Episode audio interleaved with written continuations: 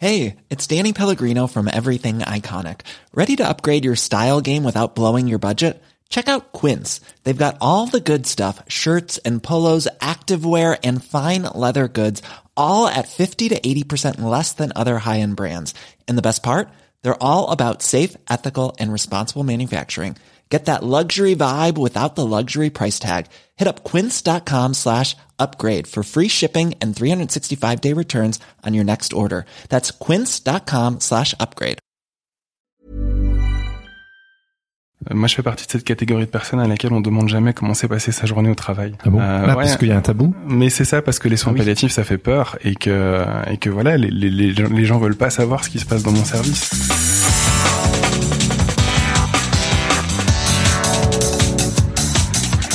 Bonjour à tous et bienvenue sur Sens Créatif, le podcast qui explore les motivations et les stratégies des artistes de l'image. Je m'appelle Jérémy Kleiss. Je m'appelle Laurent Bazar et nous sommes passionnés par la créativité que nous considérons comme une quête initiatique. Pour en savoir plus, vous pouvez nous suivre sur Instagram à senscreatif-du-bas podcast. Ce podcast est sponsorisé par Patreon et aujourd'hui, vous êtes déjà plus de 218 à soutenir financièrement Sens Créatif sur Patreon. Et pour ça, on voudrait vous dire merci. Merci, merci. Merci car grâce à votre soutien, vous nous aidez mois après mois à produire ce podcast. Grâce à vos dons, vous nous permettez non seulement d'investir du temps, mais aussi de l'argent dans ce projet. Cela nous permet par exemple de déléguer une partie du travail, en payant par exemple un monteur pour nos épisodes, mais aussi de payer notre vidéaste quand on vous propose du contenu bonus sur YouTube, ainsi que les divers frais liés à la production d'un tel projet. On se sent porté et si Sens Créatif est ce qu'il est, c'est grâce à votre soutien sur Patreon. Bref, merci du fond du cœur. Pour en savoir plus, n'hésitez pas à visiter notre page sur www.patreon.com slash podcast ou tout simplement à visiter le site de Patreon pour explorer cette plateforme de financement participatif. Et qui sait, peut-être que cela pourrait vous inspirer pour financer vos propres projets. Pour en savoir plus, visitez www.patreon.com. Et on est de retour pour un nouvel épisode aujourd'hui. Comment ça va Laurent? Écoute, ça va super bien, malgré le temps un petit peu maussade aujourd'hui, mais sinon...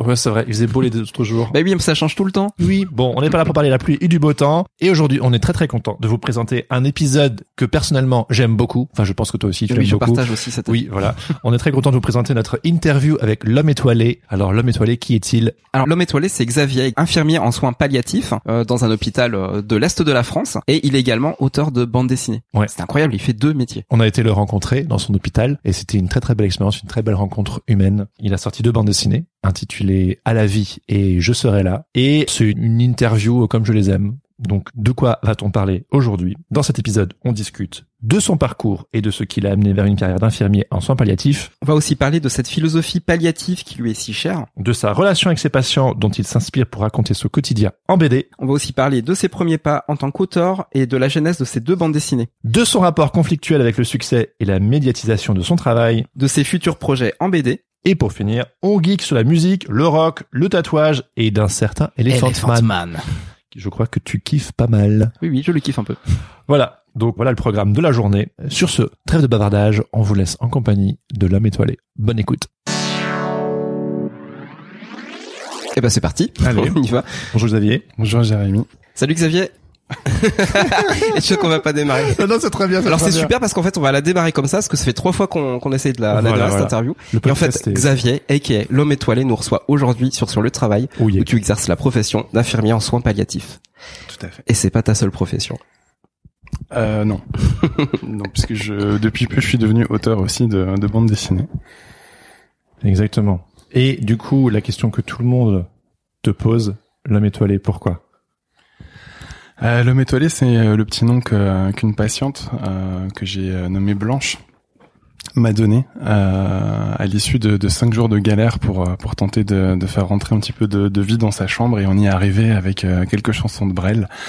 Et euh, je pense que elle a tout simplement pas vu mon, mon nom sur ma blouse et donc elle, elle me désigne comme l'homme étoilé en, en rapport euh, aux étoiles qui sont tatouées autour de mon coude. Et quand il s'agit de, de, de rassembler euh, toutes, toutes mes histoires sous, sous un nom, euh, celui-là m'est revenu à la mémoire et j'ai trouvé que ça, ça, comment dire, ça symbolisait assez joliment le, le, le message que je voulais diffuser, et, euh, autant dans les chambres que, que dans cette BD, donc, euh, donc je l'ai gardé. Oui. Est-ce que tu rajoutes des étoiles dans la vie des gens, c'est ça? De la vie en tout cas. Dans la vie. Ouais. D'où la fameuse expression que tout le monde euh, reprend euh, quand on te rencontre, c'est à la, Ajouter de la vie au jour. voilà. À, défaut d'ajouter des, jours à la vie. des jours à la vie. Elle, elle est pas de moi. Hein. C'est euh, c'est un, un, grand oncologue euh, qui avait dit ça, qui disait que les soins palliatifs c'était donc ajouter de la vie au jour à défaut d'ajouter des jours à la vie. Et, et je trouve qu'effectivement ça résume extrêmement bien la philosophie palliative. Donc j'avais à cœur de la reprendre dans cette BD. Ah ouais, super, super.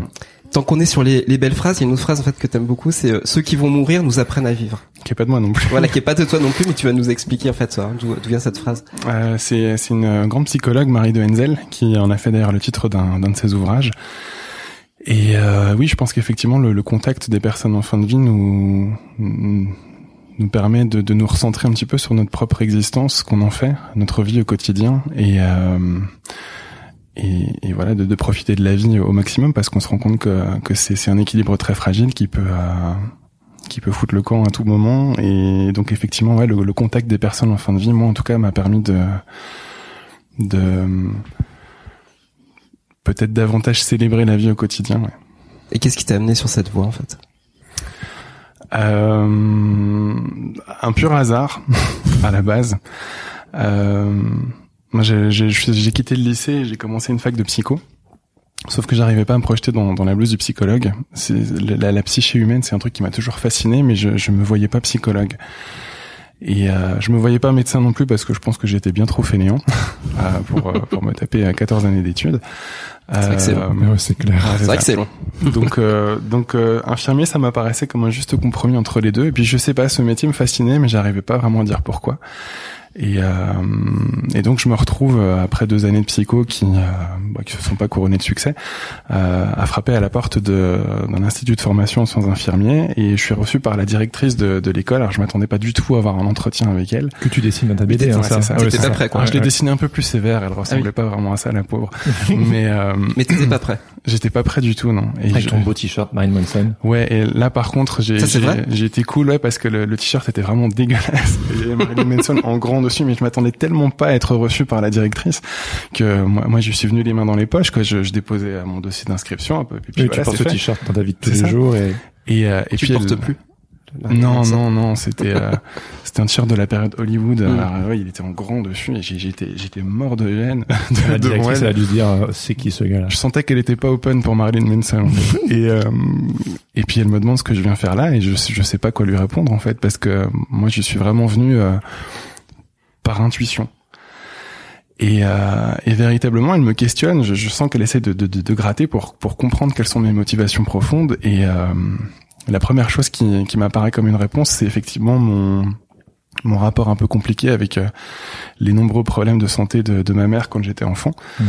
Qui, qui m'ont un petit peu euh, mis face à une certaine forme de d'impuissance que j'ai mal vécue étant enfant et, et, avec laquelle je, je pense que enfin sur laquelle j'essaie de, de travailler en tant que, que jeune soignant et puis au décours de mes nombreux stages, je l'aborde hein, dans Je serai là. Euh, c'est le souvenir de mon arrière-grand-mère qui m'est souvent revenu à la mémoire. Ça a hmm. été le, le, le, premier décès que j'ai connu. Ta le premier deuil. Ça ma nénène, ouais. ouais c'est ça. Et, euh, et du coup, ma première expérience finalement avec le, les soins palliatifs, parce que j'étais euh, j'étais euh, à son chevet dans les derniers instants de sa vie, elle, elle ne parlait plus. Et malgré tout, c'est les meilleurs moments que j'ai vécu avec elle parce qu'on communiquait énormément par par d'autres biais en fait, par le sourire, le regard, le mmh. toucher. Et, euh, et moi, ça a été des moments que j'ai vécu avec beaucoup de d'émotions, de richesse. Et je, je, me suis rendu compte en fait quand j'ai découvert les soins palliatifs que je j'avais envie de reproduire cette expérience véritablement. Ouais. Oui, eh ben, tu en parles aussi euh, dans ta BD euh, que quelque part euh, les les en soignant les autres, les soignants pensent leurs propres blessures. Ouais, j'en suis convaincu. Ouais. Mm. Et c'est, euh, ça fait combien d'années que t'es euh, que t'es euh, soignant du coup? Euh, 12 ans. 12 ans. Et donc en 12 ans de temps, t'as pu un peu penser tes propres blessures? Je, je, ouais, oui, oui, oui, mais je me rends compte que c'est un processus qui s'arrête jamais en fait. Euh, il n'y a pas un moment où, euh, ou alors peut-être qu'un jour, je, je, je, je j'arriverai au bout du chemin et je me dirai c'est bon là j'ai accompli ce que je voulais accomplir mais euh, je me rends compte que on... moi, ça me donne beaucoup de valeur en fait de, de, de, de m'occuper de mes patients, de, de m'investir dans chaque chambre pour, pour tenter d'apporter à toutes ces personnes dans des situations très compliquées euh, un peu de, ouais, une espèce de parenthèse de vie, de, de plaisir, de joie, de bonheur. Et euh, c'est vraiment quelque chose qui me nourrit, qui me fait du bien. Et c'est un processus sans fin en fait. Il n'y a, pas un moment où je me dis euh, c'est bon, Mhm. j'ai j'ai assez donné, maintenant je, je passe à autre chose. Peut-être que ça arrivera un jour, j'en sais rien, mais euh, c'est ce que j'explique souvent euh, à l'occasion d'interviews ou de dédicaces, c'est que euh, ce rapport privilégié, par exemple, que j'ai eu avec euh, Nani, une patiente dont je raconte l'histoire dans la vie, qui, m'avait symboliquement adopté comme petit-fils, euh, c'était la première fois que j'entretenais une relation si particulière avec une patiente. Mais par la suite, des nannies, il y en a eu plein d'autres en fait Mhm. Des nannies et des papilles, on va dire. Et euh, alors pas des personnes, enfin ça n'a pas été la même histoire, mais je me suis rendu compte que je me suis investi au chevet de plein d'autres patients de cette même manière, comme si, enfin comme une manière de, de penser ces, ces, ces blessures de, de, de, de petit-fils qui a pas pu accompagner ses grands-parents euh, à la fin de leur vie. Donc euh, donc ouais, c'est un processus sans fin en fait. Ouais. Mais ce, ce rôle de, de soignant, c'est aussi un rôle d'accompagnant, mais aussi de, de passeur. Et euh, quand tu es confronté à des personnes qui sont, on peut dire, victimes de la maladie, euh, c'est quoi toi ton rapport euh, au syndrome du sauveur en fait? Comment tu euh, comment tu abordes en fait ce ce ressenti? Bah, je pense que déjà le les soins infirmiers s'inscrivent pas dans l'art de guérir, mais dans l'art Mhm. de soigner. Et euh, ça, c'est un truc qu'on m'a appris assez rapidement à l'école. Euh, Notre but, c'est pas de les sauver, les gens, c'est c'est c'est de les soigner, c'est de les accompagner. C'est c'est le rôle du médecin de les sauver ou pas, si malheureusement il y arrive pas. Et, euh, et nous, en soins palliatifs, je pense que voilà, très rapidement, on a fait euh, le deuil justement de, de, de cette guérison. On sait que la plupart des patients qui, qui, qui franchissent les portes de notre service en ressortiront certainement un jour ou l'autre décédés. C'est pas le cas de tous les patients, et ça c'est toujours important aussi de le Oui, faut préciser. le c'est préciser, que- c'est pas un mouroir. c'est ça, c'est que on n'accueille pas que des patients en fin de vie et on n'accueille pas que des fins de vie imminentes. Euh, on a des patients qu'on suit parfois pendant plusieurs mois, voire plusieurs années. Euh, notre rôle, c'est aussi de de- d'accueillir les patients qui, qui sont en cours de traitement et euh, pour lesquels les traitements peuvent euh, voilà se compliquer de de- de- d'effets secondaires compliqués. Ouais, D'où le passage par l'hôpital en fait. c'est ça, contrarier un retour à la maison dans les bonnes conditions. Et donc euh, notre rôle, c'est vraiment de, de, de, de faire le tampon entre l'hôpital et enfin le comment dire le le, le- ouais le- les soins curatifs et le, le retour à la maison quoi. Et et je me suis paumé dans ce que je disais. Euh, tu vas y revenir. Le syndrome du sauveur. Voilà, c'est ça. le syndrome du sauveur. et donc, on- vraiment, on, je, je pense que nous tous et toutes, euh, soignants en soins palliatifs, on, on- sait que on peut pas sauver ces patients. C'est pas notre mission en plus. Notre rôle, c'est c'est de les accompagner au mieux, c'est de leur permettre de, de vivre ces derniers instants de vie euh, le plus confortablement euh, possible, le plus sereinement possible. Et, euh, et c'est là-dedans en fait qu'on s'investit au maximum. Donc euh, quand un patient décède dans ces conditions optimales de, confort, de sérénité, d'apaisement, idéalement entouré des siens, notre mission est remplie en fait, et c'est ça qui, euh, qui nous nourrit au quotidien. Les soins palliatifs, en fait, euh, grosso modo, c'est l'ensemble des soins qui, euh, qui vont concourir à optimiser le confort d'une personne atteinte d'une maladie incurable. Mhm. Ça passe aussi bien par des soins euh, techniques, euh, enfin médicamenteux, euh, l'équilibre antalgique hein, notamment, enfin voilà, vraiment adapter le, traitement au mieux pour optimiser le confort euh, physique du patient. Et puis après, il y a aussi tout le volet euh, accompagnement euh, humain, psychique, moral, social aussi. Donc c'est un service dans lequel on a vraiment une équipe pluridisciplinaire qui va être composée d'infirmières, d'aides-soignantes, de, de médecins, d'ergothérapeutes, d'assistantes sociales, de psychologues, etc., etc. Le, but, c'est vraiment dans, dans, dans tous les domaines possibles et imaginables, optimiser le confort de, vie du patient, s'inscrire dans, dans son projet de vie, euh, que ce soit de, de re- retourner à la maison si c'est possible, d'y décéder si c'est possible, de réaliser euh, l'un ou l'autre projet, en fait, euh, si c'est possible. Il y a, il y a la notion de singularité en fait euh, du patient, de la patiente, c'est-à-dire que chaque personne est différente, donc forcément chaque approche et chaque euh, euh, relationnel que tu vas avoir avec eux vont être vraiment différents. quoi. Totalement, ouais. Et j'ai j'ai eu l'occasion d'intervenir en, en école d'infirmière et euh, c'est ce que j'aimais bien dire à, à mes élèves, c'est que moi j'aime bien comparer mon taf au, au, au taf d'un enquêteur en fait. C'est que chaque jour quand je rencontre un nouveau patient, une nouvelle patiente, euh, je, je sais pas qui euh, qui est dans ce lit, je je connais pas cette personne et j'ai besoin en fait de, ouais voilà. J'ai besoin d'aller à sa rencontre de, de, de, de comprendre qui je soigne de comprendre ce que cette personne attend de moi et de comprendre qui elle est aussi pour euh, pour arriver à trouver voilà la, la corde à faire vibrer pour pour amener quelque chose de plus, quelque chose de différent en fait dans cette chambre. Moi, c'est il y a une phrase qui m'a énormément touché dans dans tout ton boulot et justement qui vient un peu à l'écho à ce que tu dis, c'est euh, euh tu ton, ton travail c'est d'accompagner les gens, c'est pas de les devancer. Alors c'est dit beaucoup mieux dans la bande dessinée. Euh, mais moi je trouve ça euh, trop beau parce qu'on a souvent un petit peu cette envie de d'apporter des réponses ou de, de devancer, mais en fait, et puis vu le sérieux de ton travail, t'es obligé de marcher à côté des gens. Et euh, voilà, moi je trouve ça super beau. Quoi. On, pourrait dire que c'est écouter euh, avant avant d'agir, mais toi tu parles aussi de beaucoup observer même avant d'écouter parce qu'il y a t'as des patients qui ne parlent pas. C'est ça, mais en fait c'est être là et c'est c'est pour ça que j'ai j'étais content de, de, donner ce titre mm-hmm. à, ce deuxième album, c'est que je, je, pense que l'essentiel de, de, notre travail, c'est juste pour la, la, la, petite parenthèse, c'est je serai là, mais en fait tu parles de du passé. Du, quoi? Dans, dans je serai là, en fait, ce sont des flashbacks en fait. Ah oui, oui, c'est ça qui oui, bien sûr. Excuse-moi. euh, oui, mais en fait, je, pense que c'est c'est notre premier engagement en tant que que, que soignant en soins palliatifs, c'est d'être là. Je pense que tout réside dans dans cette euh, volonté à se montrer disponible à tout instant. Euh, je, ouais, je pense que c'est l'essentiel de la médecine palliative et, effectivement, je, je pense qu'accompagner une personne, c'est ce que je dis, c'est c'est pas euh, aller au, devant d'elle, c'est marcher à ses côtés, à son rythme. Euh, je, pense que c'est assez humain. Euh, quand on identifie un problème, on veut y trouver une solution mmh, immédiatement. Mmh. Et en fait, si tu adoptes cette logique-là dans, dans, les relations humaines, ça marche pas parce que parce que tes solutions ne conviennent qu'à toi et encore, elles vont pas forcément convenir à la personne qui est en face de toi.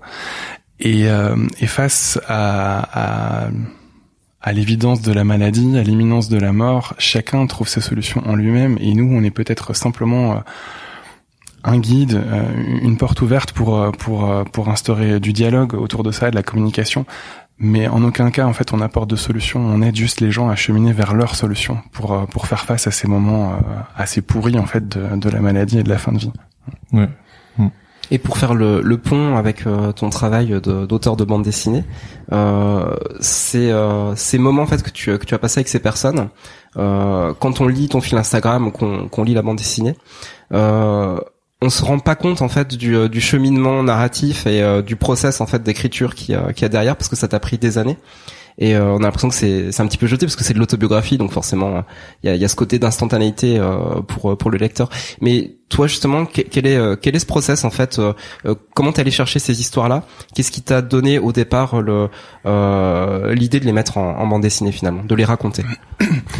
Euh, ça a été une succession de rencontres en fait, de, de, de moments très forts. Et euh, en, en, parallèle avec un, un constat assez triste, c'est que je, je, le dis tout le temps avec un peu d'humour, hein, c'est que euh, moi, je fais partie de cette catégorie de personnes à laquelle on demande jamais comment s'est passée sa journée au travail.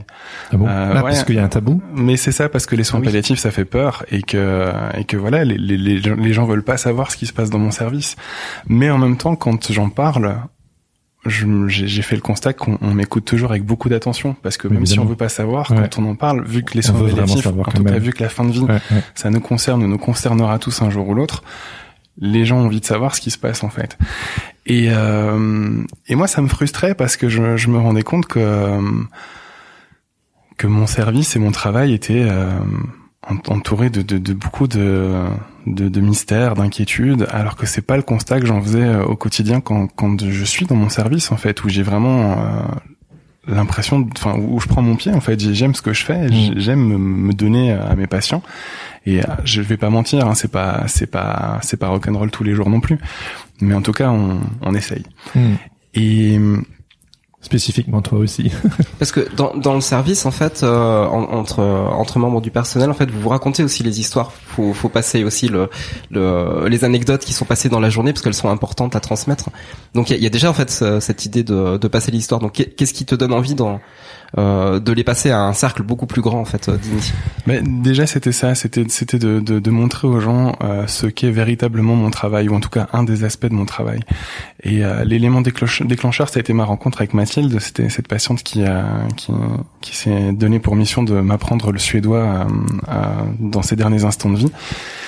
Et ça a été une prise en charge, mais tellement, euh, tellement forte, tellement euh, bouleversante, une patiente qui m'a tellement remué euh, que, que le jour de son décès, je me suis dit, je, je, peux, pas garder ça pour moi. En fait, il faut que j'en fasse quelque chose. Il faut que je le pose sur le papier. J'avais pas du tout euh, l'intention d'en faire autre chose que comment dire que de le poser sur le papier comme devoir de mémoire, on va Mmh, dire. mmh. Et puis j'ai commencé en fait à, à l'écrire, à la dessiner cette histoire, et je me suis dit mais il faut que je partage ça, il faut que, que je montre aux gens en fait les, les, les beaux moments de vie, euh, de, de partage, d'humanité et même d'amour en fait qu'on peut vivre dans mon service. Et, euh, et à Mathilde a succédé ben Blanche, Roger et puis euh, tout- toutes ces histoires en fait que j'ai partagées. Je, je c'est c'est devenu une évidence en fait que je devais partager tout ça. Euh, D'une part parce que parce que c'était important pour moi.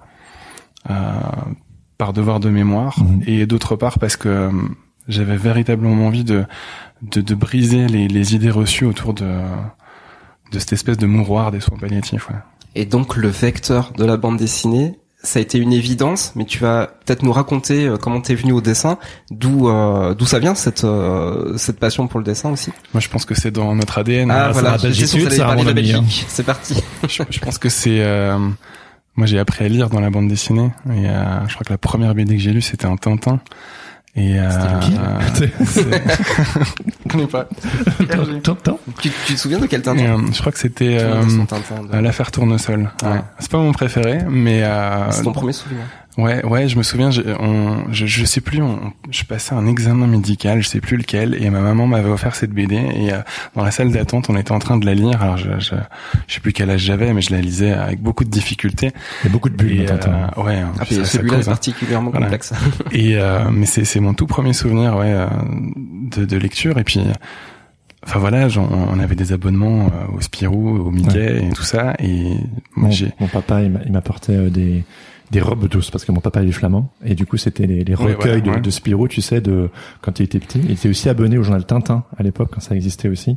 Donc moi ça a vraiment essayé. Mais vu que je lisais pas encore à l'époque et je lisais pas le néerlandais non plus à cette époque là euh, bah c'était vraiment euh, que les images quoi enfin bref c'est pour le petit aparté mais moi, je suis très fier d'avoir bossé Tintin. pour Spirou. Voilà, comme ça. oui tout c'est le monde a dit son anecdote. vrai, voilà excuse-nous Ah, Xavier il devient désagréable. hein. et euh, et euh, oui, donc voilà, moi j'ai j'ai appris à lire dans la BD. J'ai j'ai- j'ai dévoré, mais dévoré la BD à toute mon enfance. Et puis euh, euh, l'anecdote qui est assez marrante avec Tintin, c'est que je j'ai- j'adorais Tintin, mais je trouvais ces personnages tellement chiants que que je les redessinais en fait. J'ai tu leur mettais des tatouages alors, Tintin, Des moustaches, mais ouais. véridique, Tintin au Congo.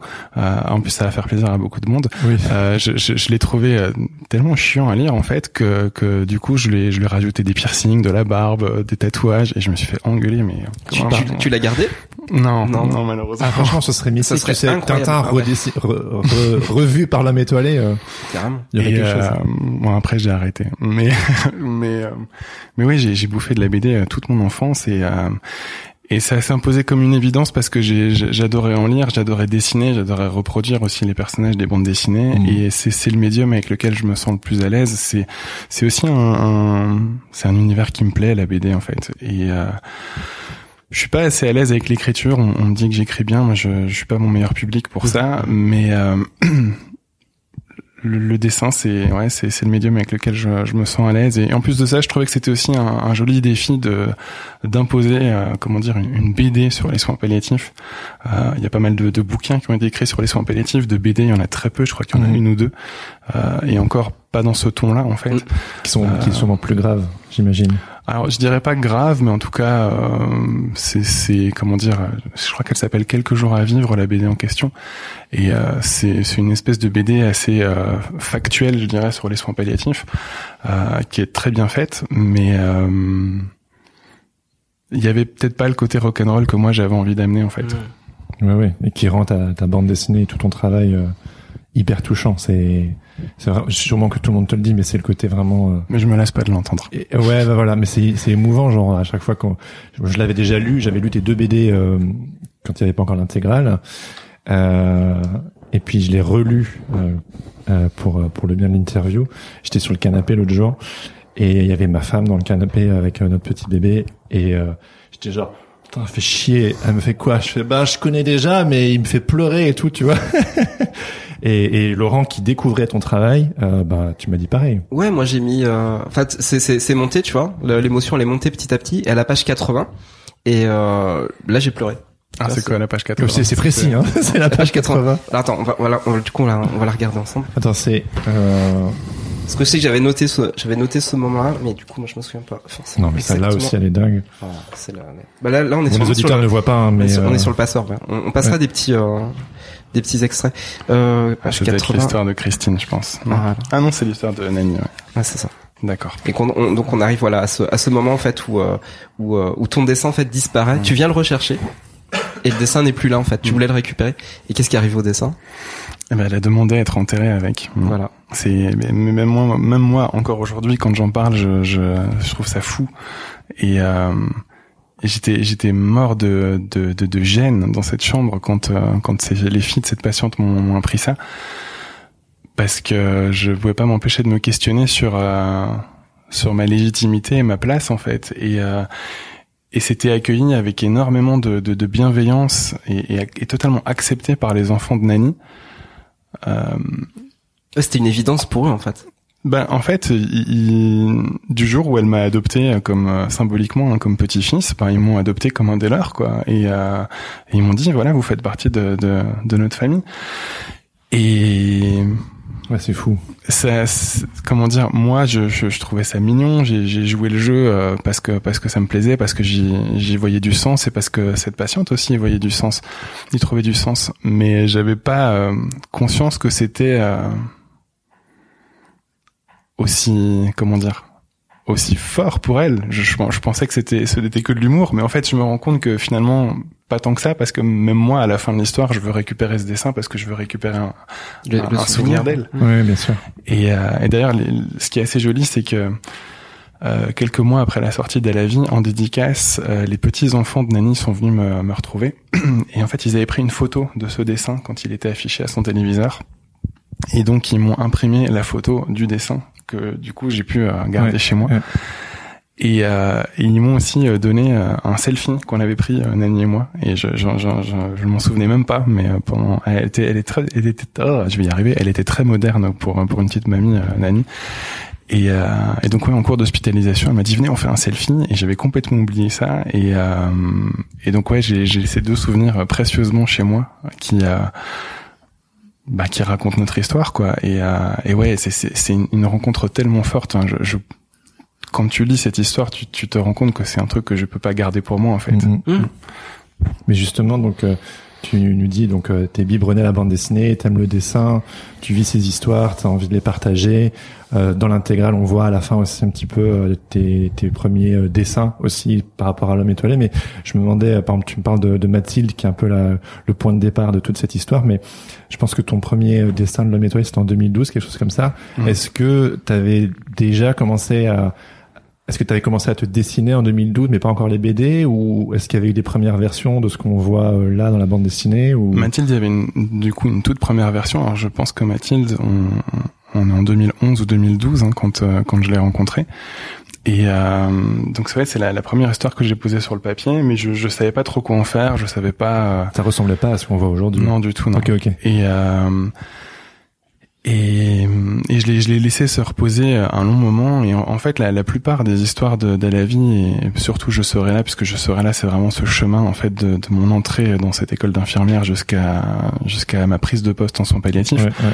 Euh, mais la plupart de ces histoires, euh, enfin ces histoires sont assez vieilles en fait. Euh, certaines ont plus de dix ans. Et je pense que c'est le temps qui qui m'a fallu pour les digérer et pour en extraire vraiment l'essence et le message.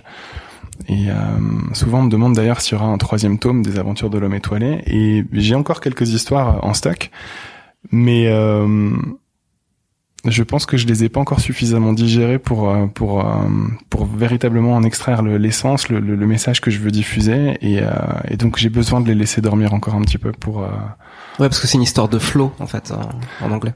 C'est ça, ouais, ouais. Monsieur est bilingue. Là, je parle pas flamand. Mais euh, oui, c'est vrai que quand on lit ton travail, on a ce sentiment d'instantanéité. Et tu viens de dire, là, il y a des il y a des récits qui ont 10 ans, où il y a Mm. plusieurs patients qui sont il y a des patients dans ta bande dessinée qui représentent plusieurs patients.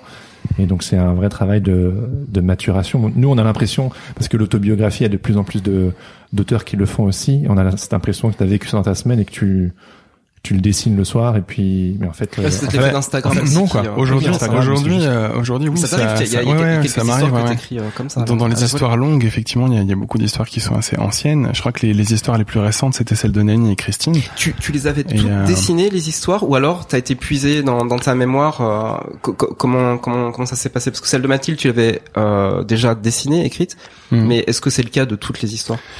Euh, non, non, du tout. Euh, avant de, avant d'écrire je euh, à la vie, euh, j'avais déjà publié quatre histoires sur Instagram. Euh, celle de Mathilde et de Blanche, je les ai entièrement retravaillées pour euh, pour à la vie. Euh, j'avais publié celle de Christine et Nani et Christine et Nani, je les ai publiées assez rapidement en fait. C'est les histoires les plus récentes, on va dire de de toutes les histoires que j'ai partagées. Mais elles étaient tellement fortes en fait que comment dire le, le- leur sens et leur message s'est s'est imposé à moi très facilement.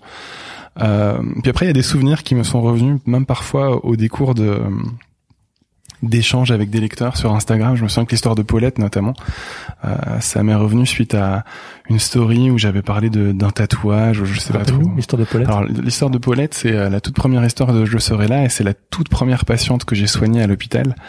Euh, c'était cette petite dame qui ne m'adressait pas à la parole, elle ne m'a pas dit un mot euh, de quasiment du coup toute son hospitalisation. Et pour moi, jeune euh, élève infirmier, c'est- c'était c'était horriblement frustrant quoi Ouais, parce que c'était un mur c'est ça, tu, tu tu, voulais créer du lien. c'est ça, tu franchis les portes de l'hôpital, tu, tu, tu veux mener de, de, ton ambition de voilà, c'est ça, de, de- quoi. triomphant de Mhm. victoire sur la maladie et euh, et ouais, tu veux créer du lien avec tes patients et là il se passe rien, mais euh, Nada. même pas un bonjour quoi. Et euh, et un jour en fait, et tu sais souvent les les, les gens me disent Ouah, c'est c'est c'est brillant de de- d'en être arrivé à cette conclusion, mais sur le moment même, ça m'est pas apparu comme une évidence et véritablement, je l'ai juste fait parce que parce que cette situation m'emmerdait.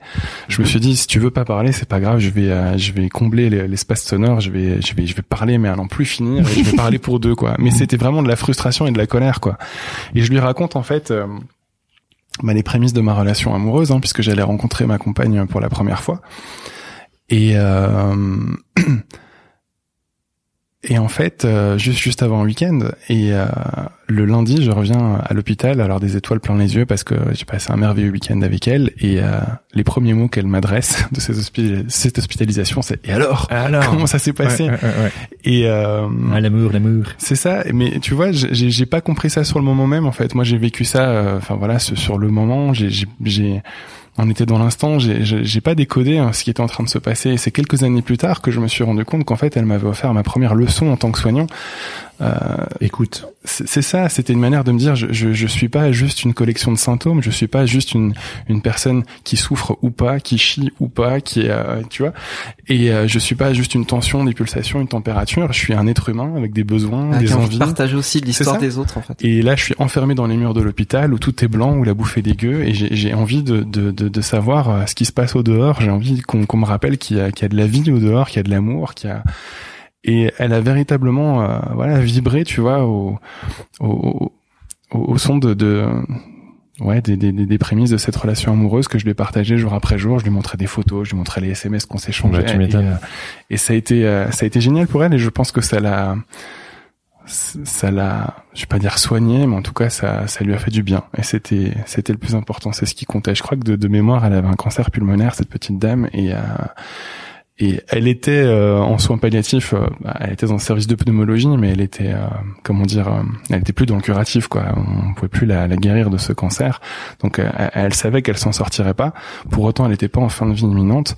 Mais euh, mais je pense que justement dans ces moments très compliqués elle avait envie d'autre chose que d'être considérée comme juste une une maladie dans un lit quoi. Et c'est terrible parce que tu t'en rends compte quand t'es étudiant que j'ai fait des stages où j'entendais des, des, des soignants euh, nommer les patients par leur maladie et non pas par leur nom.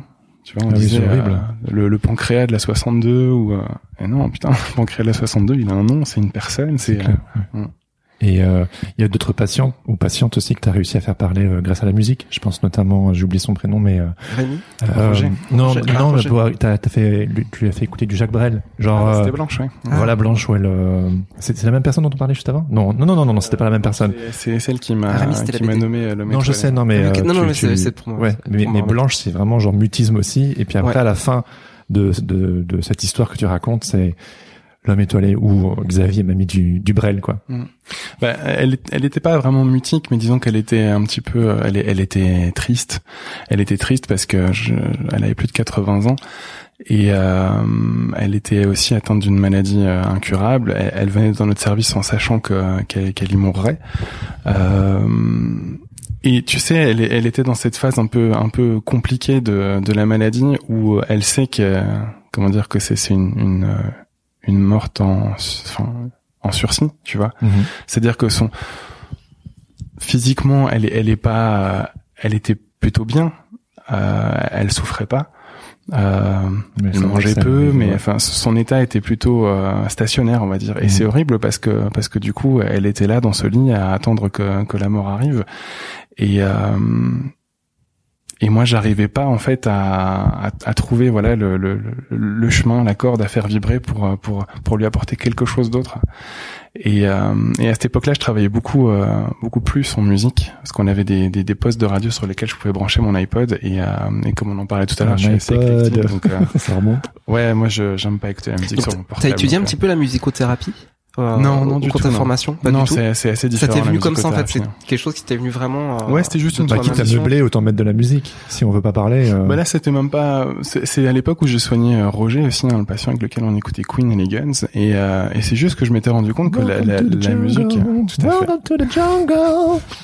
la, la musique, ça, bah c'est c'est de la vie en fait, tout simplement, et je je, je me rendais compte que ça ça avait voilà vocation à apporter euh, du plaisir, de la vie, et euh, et donc j'en proposais spontanément à chacun de mes patients. C'était le cas de Blanche et Blanche acceptait tout en fait, mais euh, sans, sans beaucoup de, de, de conviction. Et euh, et donc je, lui- mets des, des, musiques que je pense euh, une, petite, dame de son âge peut apprécier quoi. Je lui mettais des, des musiques de films, des trucs un peu passe-partout, un peu de variété, de la musique classique. Mais je sentais que ça la traversait, elle en avait rien à faire en fait. Et, euh, et du coup, c'est c'est même avec ces musiques, euh, ces, ces moments avec elle étaient d'un d'un silence assourdissant quoi. Et Mhm. euh, et au cinquième jour en fait, au cinquième matin de de, de, de soins, j'en peux plus non plus quoi. Je, je me dis c'est c'est pas possible. Moi je je- j'essaie d'apporter quelque chose et j'ai l'impression que- qu'elle le subit. Et donc je je la supplie. en fait. C'est ça, je la supplie de de de de, de me dire. euh, je lui dis, au pire, on n'en écoute même pas de la musique, on, on peut causer si vous voulez, mais pff, oh non, pas tellement envie. Je lui dis, mais alors, euh, qu'est-ce qu'on met Oh, ce que vous voulez, mais non, mais je, je moi quand je Allez, Skyrock. c'est ça.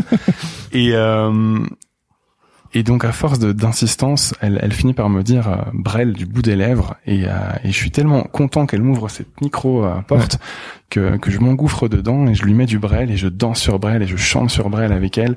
Et euh, je sens que j'avais pris son pied à perf avec sa perfusion en guise de micro et, euh, et je la fais rire en fait. Et, et c'est une telle victoire parce que au bout de cinq jours à trouver cette dame si triste dans son lit, lui décrocher un rire, ben tu, tu le vis vraiment comme un accomplissement quoi. Bien sûr. Et je sors de cette chambre et euh, ça s'arrête là. Et le lendemain, je croise sa fille dans les couloirs que j'avais jamais vue avant. Et euh, elle passe à côté de moi, elle voit mes étoiles sur mon bras et elle me dit ah c'est vous alors. Et euh, je la regarde un peu interloquée. Elle me dit hier quand je suis rentré dans la chambre de ma maman, je l'ai vue sourire pour la première fois depuis très longtemps. Et quand je lui ai demandé ce qui se passait, elle m'a dit c'est l'homme étoilé qui m'a mis du Ouais, mal. c'est de là que ça vient, ouais. Et, euh, et voilà, c'était.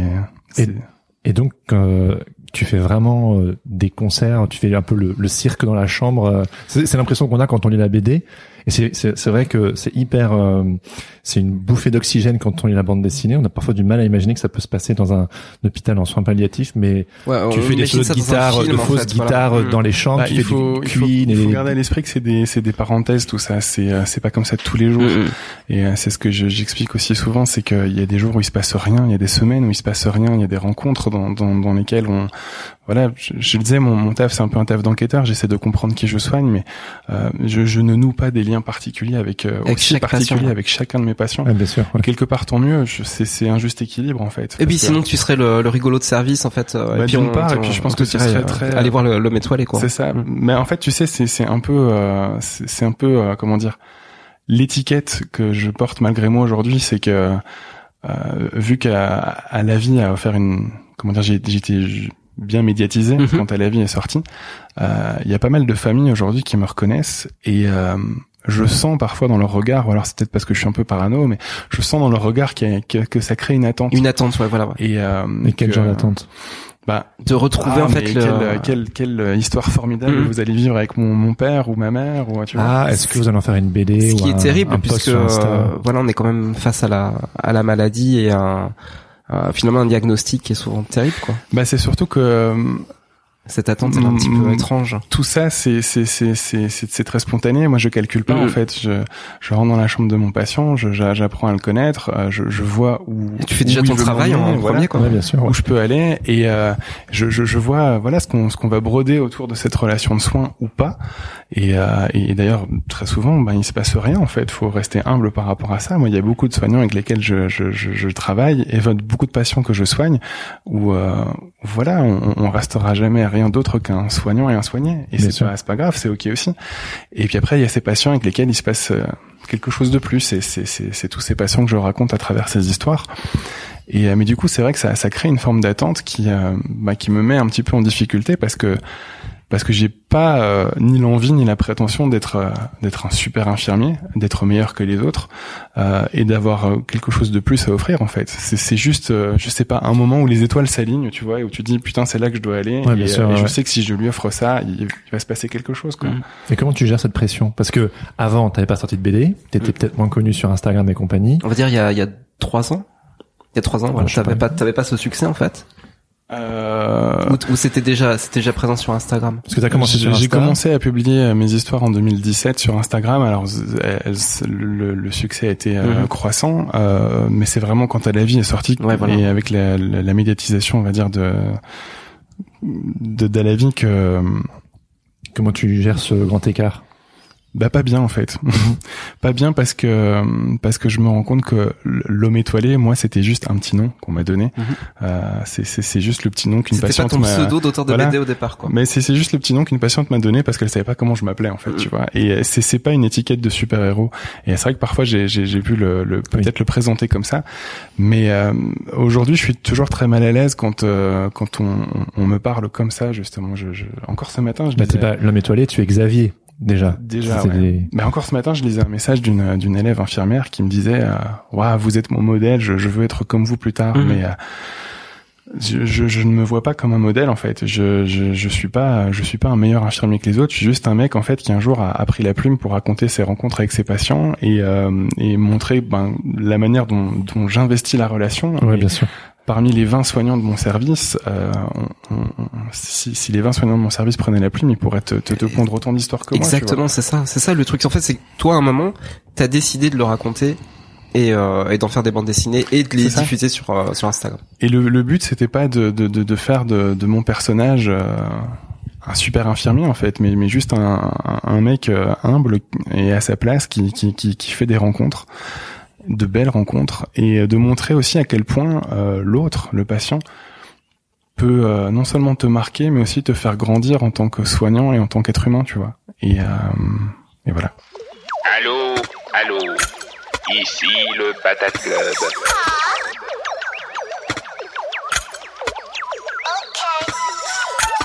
Et nous interrompons quelques secondes cet épisode, car si vous êtes encore là, ça veut probablement dire que cet épisode vous plaît. Et si c'est le cas, pourquoi ne pas venir en discuter sur le Discord Sens Créatif, qui est gratuit et ouvert à tous. Vous pouvez aussi soutenir financièrement le podcast en vous abonnant sur Patreon. Ça nous aiderait énormément.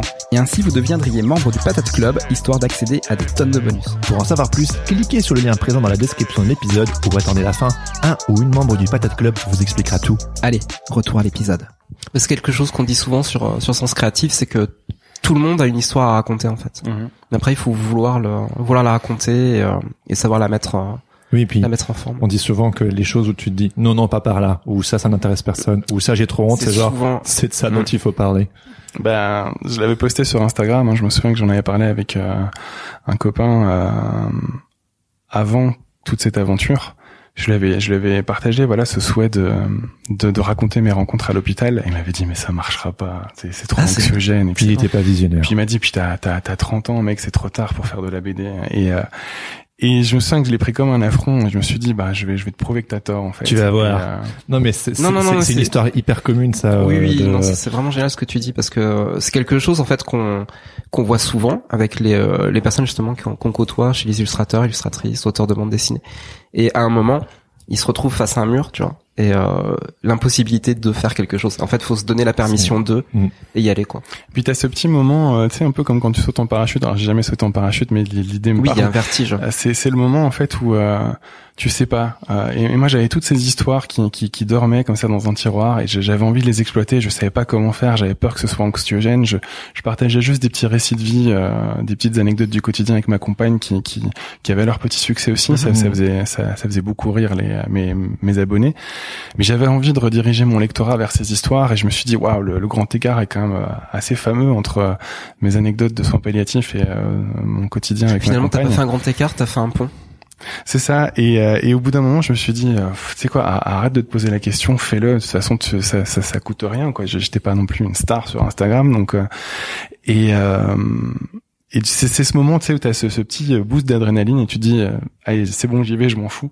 Et, euh, et donc j'ai publié l'histoire de Blanche et euh, et puis celle de Mathilde, etc., etc. Et euh, en fait, c'est avec les histoires de, de Marie et de Christine qui a vraiment eu un gros boom et que Donc pourquoi Qu'est-ce qu'elles avaient de spécial ces histoires? Je sais pas si elles avaient quelque chose de de spécial, mais euh, en tout cas, elles ont été fortement appréciées et puis du coup partagées. Et puis tu sais, il y a un effet boule de neige, quoi. Mhm. Elles sont, elles ont, elles ont été énormément. Là, il y a toujours un moment où c'est euh, plus Oui, partagé que. L'accumulation Ouais. aussi, tes abonnés commencent à avoir l'habitude de suivre tes histoires, et puis après il y a celle-là qui peut-être pour une raison ou une autre pop un peu plus.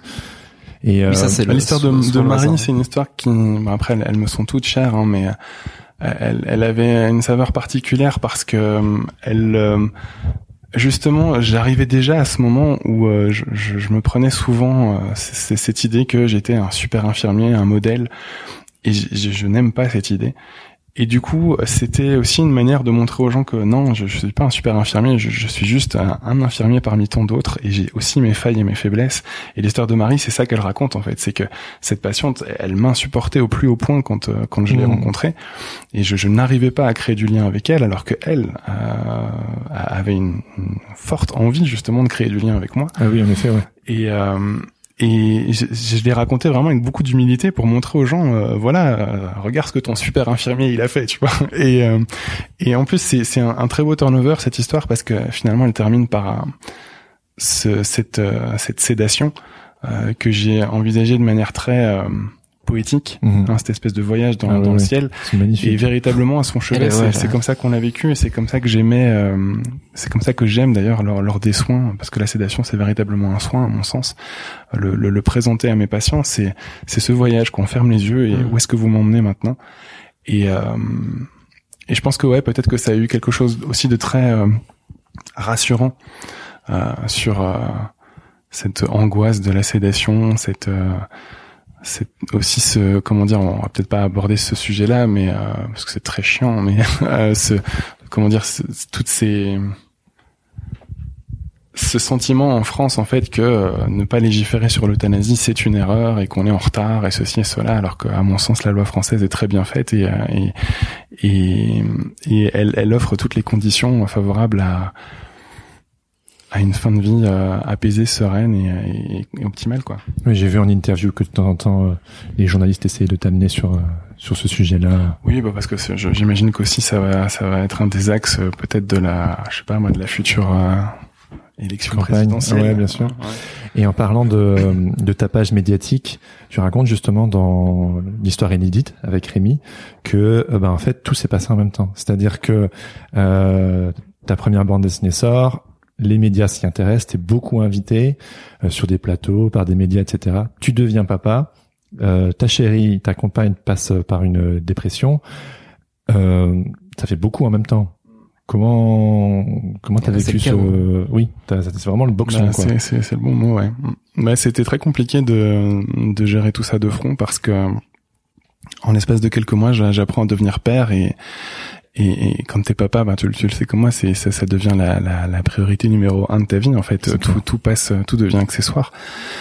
Et, euh, et donc euh, ouais, j'ai, j'ai à cœur d'être d'être un bon père pour mon enfant, euh, de rester un bon compagnon pour euh, pour ma compagne que je vois s'enfoncer et euh, et en parallèle ben je, je vis ce, ce rêve éveillé quoi ce rêve de gosse de de, de pouvoir euh, diffuser mon travail de pouvoir le promouvoir sur les plateaux télé parisiens et euh, avec de, de très belles opportunités et après tout en restant ben, infirmier à temps plein à l'hôpital et ça, ça a été euh, Ouais, vertigineux. Ouais, ça a été très compliqué à gérer, ouais. Et euh, d'autant que je je- j'arrive pas trop à m'arrêter, donc euh, j'ai- j'avais à peine euh, mis à la vie en librairie que j'avais déjà signé pour Je serai là et que j'étais déjà en train de bosser dessus. Et, euh, et ce que je voulais raconter à travers cette histoire avec Rémi surtout, c'est que euh, c'est la manière dont ce patient a accompagné tous ces moments compliqués avec énormément de bienveillance et euh, et à quel point finalement euh, tu sais, à, à- à l'école d'inf, il y a, y a un truc avec lequel on te rabâche en permanence, c'est cette espèce de distance que tu dois mettre entre les patients et Mhm. toi. Et je comprends l'idée, hein, je, je la, je la, enfin, je, je, je ne nie pas l'importance en fait de de ne pas se laisser bouffer par la Ouais, relation avec le oui, parce patient. que ça peut être dangereux. Voilà, mais euh, mais je suis pas convaincu non plus que que qu'il faille envisager la relation à l'autre sous sous l'angle de la distance que tu dois mettre avec lui pour pour t'en protéger. Des fois, ça arrive en fait, et il faut juste le, pouvoir l'accepter et l'accueillir en fait. La, la Bah, relation. dis- Disons que ouais, c'est ça. Et puis si, si tu ne nourris pas la relation avec le patient, au bout d'un moment, tu te fais chier, quoi. Enfin, je, je veux dire, c'est c'est c'est c'est le travail avec l'humain, tu vois. Si si t'as pas envie de d'être touché par l'autre, si t'as pas envie de de, de, de- voilà de, de de vivre de belles histoires de belles aventures humaines, bah bah pas dans un milieu euh, avec l'humain, quoi. Et euh, et Rémi, c'est c'est véritablement un patient que que je me plais à, à, à considérer comme un ami. Et euh, c'est quelqu'un qui, voilà, a entouré la sortie de la vie d'une manière très particulière. Euh, il a donné cette interview pour Le Parisien, il en était fier comme tout. C'est avec lui euh, une, l'anecdote de notre rencontre que j'ai annoncé la sortie de la vie sur les réseaux sociaux. Et puis, euh, et puis voilà, il m'a, il m'a suivi un peu comme un coach, un peu comme un papa, et tout ça pendant pendant toute cette promo. Et euh, tandis que moi, justement, je, je continue de l'accompagner ben, comme un soignant dans, dans les moments délicats de de la maladie. Et, Et il t'a renvoyé en fait. euh, en fait, on s'est, c'est, ça a été un échange mutuel et euh, c'est, c'est vraiment quelqu'un que je, je, je porte haut dans mon cœur et aujourd'hui, je suis encore en contact avec deux de, de ses filles et, et je, je, je sens que c'est un lien qui est important pour moi, même si on, on se parle pas très souvent, mais de temps en temps, on s'envoie un petit message. C'est important parce que pour moi, c'est une manière de, de continuer à le faire vivre dans ma mémoire, en fait. Et euh, et je pense que c'est sain, tu vois. Je pense que c'est euh, c'est juste voilà montrer à quel point ces ces personnes peuvent être plus que de, de simples patients. C'est c'est des personnes qui qui euh, qui traversent ta vie et, et, et laissent un peu d'elle derrière euh, bah derrière elle quoi dans ta vie et, euh, et moi j'ai envie de garder ce souvenir j'ai envie de le porter en moi j'ai envie de me rappeler que que ça fait partie des, des beaux moments que j'ai vécu c'est pas juste du travail quoi c'est pas juste poser une paire donner un médicament et c'est c'est c'est rencontrer des gens et et t'imprégner de tout ce qu'ils peuvent t'apporter quoi Ouais. Eh ben, euh, je te l'ai, je t'ai mentionné ça euh, avant qu'on se, qu'on enregistre, mais euh, j'ai dit que ma maman, elle était euh, bénévole en soins palliatifs, donc c'est un, un univers que je connais un, un petit peu à travers elle, même si je l'ai jamais accompagnée. Du coup, je dois faire euh, Je serai là, donc évidemment, elle a été énormément touchée, etc. Et euh, avant de venir te rencontrer, je lui demandais, je lui dis, est-ce que tu aimerais poser une question à Xavier? Et voilà, et il m'a dit oui, donc je vais te poser, je vais te poser sa, sa question qui, qui suit un petit peu ce dont on est en train de parler entre le, le parce que voilà ma maman elle est pas infirmière mais elle côtoie toutes ces histoires avec ces personnes euh, qu'elle rencontre pour un, un petit bout de chemin. Et euh, voilà cette histoire de s'impliquer émotionnellement euh, c'est voilà c'est bon. Voilà donc je te pose la question qui est euh, quel conseil me donneriez-vous en tant que visiteuse et non en tant que soignante? Mais j'aime pas donner des conseils en fait. Je, je je pense que justement euh, au quotidien j'essaye de m'abstenir de donner des conseils Mais peut-être qu'au-delà du conseil, peut-être simplement euh, quelle, euh, de quelle manière on peut on peut aborder la, la visite en fait en, en soins palliatifs quand En on vient voir ses proches. professionnel. Euh, je, je pense que l'important c'est c'est justement d'accueillir et euh, c'est c'est je, pense que le bon taf d'un bénévole en soins palliatifs c'est ça c'est de rentrer dans une chambre et de de de, de voir euh, comment comment il est attendu comment il est accueilli et euh, de simplement se laisser porter par la rencontre. Et euh, parce que c'est cette rencontre qui va définir euh, le chemin qu'on va emprunter à deux ou pas. Il y a des patients qui sont pas du tout ouverts hein, à l'idée de, de recevoir un, un bénévole euh, ou une bénévole dans leur chambre. D'autres qui, euh, au contraire, sont, sont très preneurs de l'idée. Et, euh, et de la même manière, moi, en tant que soignant, ben, dans une chambre, c'est pareil. En fait, il y a des patients qui m'accueillent à bras ouverts, et puis d'autres, euh, oui, ok, posez votre perf, et puis euh, vous pouvez disposer. Mhm. Et euh, j'ai pas vraiment de, de, de conseils à donner, si ce n'est de, ouais, de se laisser porter, en fait, de, de peut-être ouais, comme comme j'essaie de l'illustrer dans l'histoire de Paulette, de pas oublier que que, derrière euh, derrière la maladie, euh, toutes ces personnes sont, sont, sont des êtres humains avec des, des désirs, des besoins, des envies, des aspirations, des rêves, euh, certains réalisés, d'autres pas. Et, euh, et je pense que c'est important de de ne pas l'oublier, de les, de les considérer avant tout comme des êtres humains plutôt que comme des malades. Mhm. Voilà. Souvent, tu sais, on, tu le lis dans la littérature, hein, le malade, les malades, tout ça. c'est- pas que des gens malades en fait. C'est c'est c'est c'est juste des êtres humains comme toi et moi. Et c'est dommage que du jour au lendemain, quand euh, quand malheureusement t'es porteur d'un cancer ou de n'importe quelle autre maladie, tu passes du statut d'humain au statut de malade. Ouais, c'est chaud. Bah, merci. étiquette euh, délicate. Merci pour elle. Et ben on peut on peut enchaîner sur Ouais, quelque chose qui absolument rien à voir. Ouais, on va rester clair. sur les personnages en fait. Ouais, ouais, ouais. Parce que dans euh, dans tes bandes dessinées, donc tu fais de l'autobiographie en tout cas sur ces deux sur ces deux sur ces deux BD. Euh, Il y a un personnage, c'est toi-même. Tu t'es mis en scène. Tu te définis euh, comme un, un marshmallow qui est coincé dans une armoire à glace. D'ailleurs, euh, t'aimes pas trop quand il y a des gens qui sont plus grands que toi. C'est ça Tu le disais tout à l'heure. Ton midi, Il se cache là, il se cache midi. 7 cm de trop. tu euh, bah t'as une undercut euh, scandinave on va dire une, coupe de viking euh, t'as les t-shirts de rock t'as les tatouages quand tes patients te voient débarquer pour la première fois euh, qu'est-ce qu'ils te disent? Et, et comment comment ils réagissent en fait? Généralement, ils me disent rien. Euh, parce que je, je pense que j'ai. j'ai- pitié. Mais euh, en fait, c'est c'est ça, c'est c'est une chance finalement, c'est que j'ai j'ai la carrure qui va avec et qui fait que généralement de, les gens n'osent pas me dire quelque chose parce qu'ils ils se laissent le temps de, de comprendre un peu ce qui leur arrive et euh, de, de, de... Il y a une erreur, il y a une erreur. mais c'est ça mais je, je pense que peut-être que si j'étais un peu plus frêle euh, je me serais pris plus de, de, de remarques ou de réflexions aujourd'hui franchement en 12 ans de carrière une personne m'a fait une réflexion assez désagréable au sujet de, de, de mon look euh, Sinon, de, de manière générale, je, je le vois. Hein, ce que je disais, je suis très attentif au non-verbal, au regard des gens, et je, je le vois que certaines personnes me regardent un petit peu, euh, un petit peu étonné. Mais euh, quelque part, ma carrure joue en ma faveur parce que donc effectivement, ils n'osent rien me dire.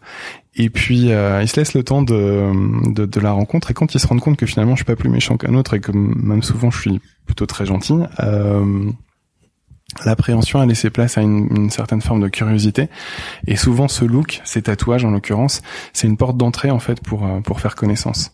C'est souvent les premières questions qu'on qu'on me pose en fait. Pourquoi des étoiles Pourquoi Joseph Vous les avez faites où? C'est ça.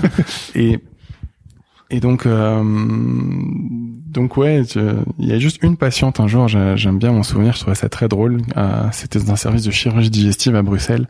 Je, je, rentre dans sa chambre avec mes tatouages, mes cheveux beaucoup plus longs, mes anneaux dans les oreilles, et elle me regarde. On se connaît pas, hein, on se connaît depuis quelques minutes, et elle me dit "Mais qu'est-ce que vous avez fait? Je dis "Mais de, de quoi vous parlez Mais ça, tout ça, là, les tatouages, les cheveux longs." On dit "Mais ça vous va pas du tout?" Je dis mais pourquoi vous me dites ça Elle me dit mais parce que vous avez une tête de bisounours, ça vous va pas ouais. et, euh, et voilà. Et Marshmallow dans une armoire à glace, c'était une, une, psychologue de du premier service de soins palliatifs dans lequel j'ai bossé qui me qui m'avait qualifié euh, comme ça et je trouvais que ça me résumait assez bien en fait parce que c'est vrai que sous sous ma carrure, mes tatouages, mon look un peu euh, on va dire atypique pour l'hôpital euh, bah dans dans le fond, je suis je suis une petite guimauve quoi donc euh, mais souvent, est-ce que, si je peux faire une caricature, est-ce que les, les métalleux, par exemple, ne sont pas un peu tous des, des guimauves. La plupart que que je connais le sont. Bah voilà, moi aussi. Donc euh, Après, je me, je me considère pas comme un, un métalleux, j'ai juste le look. non, non, oui, enfin la euh, caricature, hein, tu vois. que, que je, je voulais avoir de, depuis que je suis gosse. En fait, Ouais. moi, je, je fantasmais sur, euh, sur des Axel Rose avec des tatouages partout, Ouais, des longs cheveux et tout ça. Et c'est réussi. Et euh, voilà. pas- je, dis, je dis ça dans le sens où euh, moi je me considère pas forcément comme un métalleux non plus, mais on en parlait dans la dans la voiture pour venir. Moi j'écoute euh, des musiques dites musclées ou voire extrêmes pour certaines personnes comme du, du hardcore ou du punk ou euh, ou un peu de métal ou des trucs comme ça. Et euh, je me souviens que j'avais quelques amis comme ça qui, qui disaient mais ça fit pas avec euh, comment enfin, je pouvais autant écouter les Beach Boys que je pouvais écouter euh, Converge juste après. Et j'avais un, un oncle comme ça qui était genre mais je, je- qu'est-ce que comment c'est possible de passer de l'un à l'autre? Et euh, mais moi je sais que personnellement pour moi c'est un défouloir euh, incroyable Euh, quand je vais à des concerts de hardcore quand j'en sors euh, Ma femme me dit tout, vivant, mais elle me dit tout le temps, tu sais, j'arrive, je suis tout dégoulinant, je rigole comme un gogol, et elle est genre, euh, elle est genre, euh, t'as un halo de lumière autour de toi, t'es tout, t'es tout, euh, t'es tout bien. Et je me demandais si pour toi, est-ce que les, mu- les musiques dites extrêmes, c'est aussi une sorte de catharsis, notamment parce que j'imagine que tu, tu côtoies des histoires peut-être pas très, enfin des histoires douloureuses aussi. Moi, je pense que la musique, elle accompagne euh, ce que ce que tu ressens à l'intérieur de toi, en fait. Et euh, je je peux pas je peux pas nier que que ouais, sous sous sous le côté très lumineux d'homme étoilé euh, en BD, je je je suis je suis je suis quelqu'un de, de parfois en colère, même souvent. De, de j'ai aussi mes petits côtés un peu sombres. Je j'ai aussi mes côtés un peu tristes. Et euh, et donc j'écoute la musique qui accompagne euh, le mieux ça. Mhm. J'écoute j'écoute très peu de choses gays en fait en général, hein, euh, de choses joyeuses je- en, en dehors de Queen et encore Queen quand quand t'écoutes la discographie il y a, il y a beaucoup de trucs qui sont qui sonnent très euh, je vais pas dire mélancoliques mais euh, mais mais je pense qu'effectivement en tout cas dans les musiques extrêmes euh, c'est c'est peut-être ce qui permet de euh, je sais pas de de, de d'évacuer euh, parfois un trop plein de, de colère, de frustration, et puis de, de, de revenir à la vie normale avec un peu plus de disponibilité. J'imagine de- quand tu rentres Ouais. le soir, que tu reviens en voiture, tu euh, tu t'envoies des playlists euh, en fonction de. vraiment de tout. Du ressenti, Mais ouais, c'est ça. Mais euh, mais c'est vrai que j'ai écouté beaucoup de de, de, de métal extrême, euh, comment dire, à l'adolescence. Et euh, euh, tu sais, il y a, y, a, y a une espèce de crescendo comme ça dans, dans le métal. Hein, c'est que tu t'entres par la petite porte. Euh, Linkin Park, le néo métal. Euh, bah, c'est ça, tu, tu passes par le néo métal. Avant, j'avais écouté Nirvana et des trucs comme ça. Et puis, euh, et puis en fait, il y a, y a un moment où quand t'as goûté à cette espèce de, de, de violence musicale, t'en veux toujours plus en fait. Et euh, le death, le black. euh, exactement. Et au bout d'un moment, bah t'as un petit peu fait le tour du truc. Et, euh, et après, tu, tu reviens à. Aujourd'hui, j'écoute toujours euh, du métal, mais j'en écoute moins. Oui, oui. Et euh, euh, j'écoute beaucoup plus de rock en fait, et, et j'écoute énormément de trucs assez euh, assez éthérés, assez euh, calmes. J'écoute énormément de, de Catatonia par exemple. Alors c'était un groupe de, de death metal à la, à la base qui a viré en espèce de rock un peu euh, mélancolique. Il y en- avec il y en a beaucoup hein, un peu qui, métal. euh, qui font ce, ce c'est ça. cheminement-là. ouais. Bah, J'imagine euh, qu'à force de mettre ta colère et ta rage, hein, au bout d'un certain temps, elle est évacuée, Oui, t'as tu envie es- de te calmer. tu En tant que évolues, hein. musicien, tu oui, évolues c'est en tant qu'artiste, tu t'as évolues tout, tout le temps dans ta vie et tu Ouais. passes par des, euh, tu passes par des phases. Et ce que tu, euh, ce que tu avais besoin en fait de- d'envoyer à un moment, bah ça, ça, ça se transforme en fait. Mm. Ça devient autre chose. Moi, je suis quelqu'un d'assez calme en fait, et j'écoute la, la, la musique qui me permet de, on va dire, de, de maintenir cet équilibre dans l'humeur, Ouais. dans le comportement, Ouais, et euh, et donc ouais, j'écoute beaucoup de, de, de trucs très très calmes. Et puis quand euh, quand il y a des moments où ça va moins bien, ben peut-être qu'effectivement le, le métal m'aide à à extérioriser tout ça et à, et à revenir euh, au calme après quoi. C'est un équilibre en fait. La musique c'est c'est je, je pense que c'est vraiment une thérapie au quotidien. Moi je je il y a pas un jour où j'en écoute pas quoi. Je me lève en musique, je m'endors en musique tous les soirs et, euh, et voilà. Et le cinéma? J'adore le cinéma. Euh, c'est vrai que il y a un piège. euh, c'est vrai. C'est vrai piège. que depuis depuis cette cette aventure éditoriale, je passe beaucoup beaucoup beaucoup moins de temps devant les écrans. Euh, Mais tu portes le cinéma sur ton bras. ouais. Notamment une histoire. Ah, bah, je- Alors on va, on va, non, on va- une histoire qui était portée au voilà, cinéma. qui était portée au cinéma. ouais, ouais. Mais tu- c'est c'est quand même euh, voilà, Mm. c'est quand même lié euh, au travail de David Lynch Ouais. donc, sur Elephant Man. Mhm. Moi, c'est un film qui me touche énormément. Je, je pleure à chaque fois devant ce film-là. Je pense que c'est vraiment un de mes films préférés, un de mes films de chevet. Euh, moi, je voulais vraiment savoir C'était c'était quoi ta, ta relation à cette histoire, à l'histoire de, de Joseph Merrick Il va falloir rajouter une heure et demie juste. hein. Ah, mais ça me va très bien. Je- Non mais je savais, j'étais bonus j'étais pour les conscient que euh, je touchais quelque chose. En fait, j'ai euh, j'ai regardé ce film à l'âge de 6 ans. Et, euh, Ah oui, quand même, sur d'accord. Une, une très bonne idée de mon père. Très bien. Et bon, à la base, c'était une très bonne idée, le pauvre, mais euh, euh, je pense qu'il a, C'est- il c'est avait choquant, décodé euh, voilà toute, toute la, la, la beauté qui, qui Mhm. enfin le beau message en fait que véhiculait ce film et cette histoire. Sauf qu'il n'avait pas pigé qu'à 5 ans, 6 ans, on- on on n'a pas le, C'est le- difficile à appréhender. Voilà, c'est ça. Il y a des scènes terribles. Et donc, euh, moi, je pense que la première chose qui m'a marqué forcément, c'est cette difformité. Et j'ai toujours été très sensible aux difformités euh, des, des gens. Et je, je pense que j'ai, il y a quelque chose de très visuel. En fait, j'imprime ça et c'est, j'a- j'arrive pas à, à le décrocher de, de mon esprit pendant pendant des semaines. Et j'ai véritablement vécu cette, ce visionnage comme un comme un, un traumatisme. Et je l'hallucinais la nuit. Je, je ça, ça Ah a oui, été oui, très très très violent. Mhm. Et mais rien que l'évocation, j'ai eu la musique du film qui a tourné dans ma tête pendant 13 ans. et euh, et donc euh, à 18-19 ans, je fais cette fac de psycho et euh, je me retrouve à un moment où euh, je me plais plus dans ce que je fais, donc euh, j'arrête la psycho et un, un moment d'errance comme ça où euh, j'écume la bibliothèque parentale et je tombe sur la biographie euh, d'Elephant Man et euh, je me dis ben tiens j'ai jamais été capable de revoir le film, euh, j'ai jamais été même capable de revoir en photo euh, Joseph Merrick. Mhm. Euh, Peut-être qu'en lisant ce livre je vais je vais l'appréhender différemment. Et là ça a été une, une putain de claque parce que je me suis rendu compte qu'en fait pendant 13 ans et je pense que j'en ai voulu à mon père pour ça. euh, pendant 13 ans j'ai j'ai j'ai conservé le souvenir d'un monstre d'une personne qui était absolument tout sauf monstrueuse. En tout cas, elle l'était malheureusement d'apparence, euh, mais mais à l'intérieur, c'était un homme bien plus lumineux et beau que euh, 99% de l'humanité, quoi. Et le hasard a voulu que, euh, après avoir lu ce, livre, euh, le film est passé sur Arte, je crois à l'époque. Et euh, j'ai pris mon courage à deux mains, je l'ai regardé comme ça. Et en fait, ce mec était devenu tellement beau. Euh, L'humain qu'il était était devenu tellement beau, tellement lumineux, que ses difformités étaient devenues totalement accessoires. Et je, je, je, je suis, euh, je me suis fasciné en fait pour ce personnage, pour son histoire. Alors si t'as lu le, le- si t'as vu le film, je te recommande vraiment de lire sa biographie parce que il y a, y a- elle est très, il est pas très édulcoré. biographie, euh, voilà, je, je connais un petit peu mieux son histoire. il est, il est, il est très édulcoré le film de David Lynch. Il y a Mhm. beaucoup d'anachronismes aussi. Oui, bien sûr, il y a des, y a des- euh, personnages qui sont qui sont rassemblés euh, en un seul personnage. Il y a oui, il y a, il y a pas mal de choses qui sont différentes. Et donc, euh, j'ai fait euh, deux voyages à Londres Mhm. euh, sur les traces de Joseph Merrick. Ah oui, carrément. Et euh, ouais, ah ouais, mais vraiment. hein. Et euh, j'ai entrepris du coup de, de, de le tatouer. C'était une manière de, de me dire. euh, Tout ton bras est, est tatoué. ouais. euh, À la base, j'avais juste reproduit une image du film et euh, parce que je me suis dit, je, je te le dois en fait. Pendant 13 ans, je t'ai, je t'ai vu comme euh, comme tout le monde te voyait, comme un monstre, alors qu'en fait non, t'étais, c'était juste quelqu'un de, de, de, de brillamment humain, de peut-être même plus humain que moi-même et euh, et je, je me suis dit, je vais, je vais diffuser ton message comme ça. Et du coup, je lui ai consacré tout un bras. Et donc, euh, j'ai marché à Londres sur ses, sur ses pas. Je suis allé dans l'hôpital dans lequel il a fini sa- ses jours, euh, qui donne juste en face de, de la petite boutique dans laquelle il était exhibé, qui aujourd'hui a un sinistre euh, truc de smartphone et tout ça. hein. Et euh, et puis j'avais l'ambition de, de voir sa, sa dépouille, hein, son squelette. C'est, Mhm. c'est les seuls restes. Oui, en fait, euh, voilà, on peut, on peut voir ses restes en fait. Alors on peut plus en fait. On peut plus. Avant, ils étaient accessibles au public. Euh, là, ils ne l'étaient plus.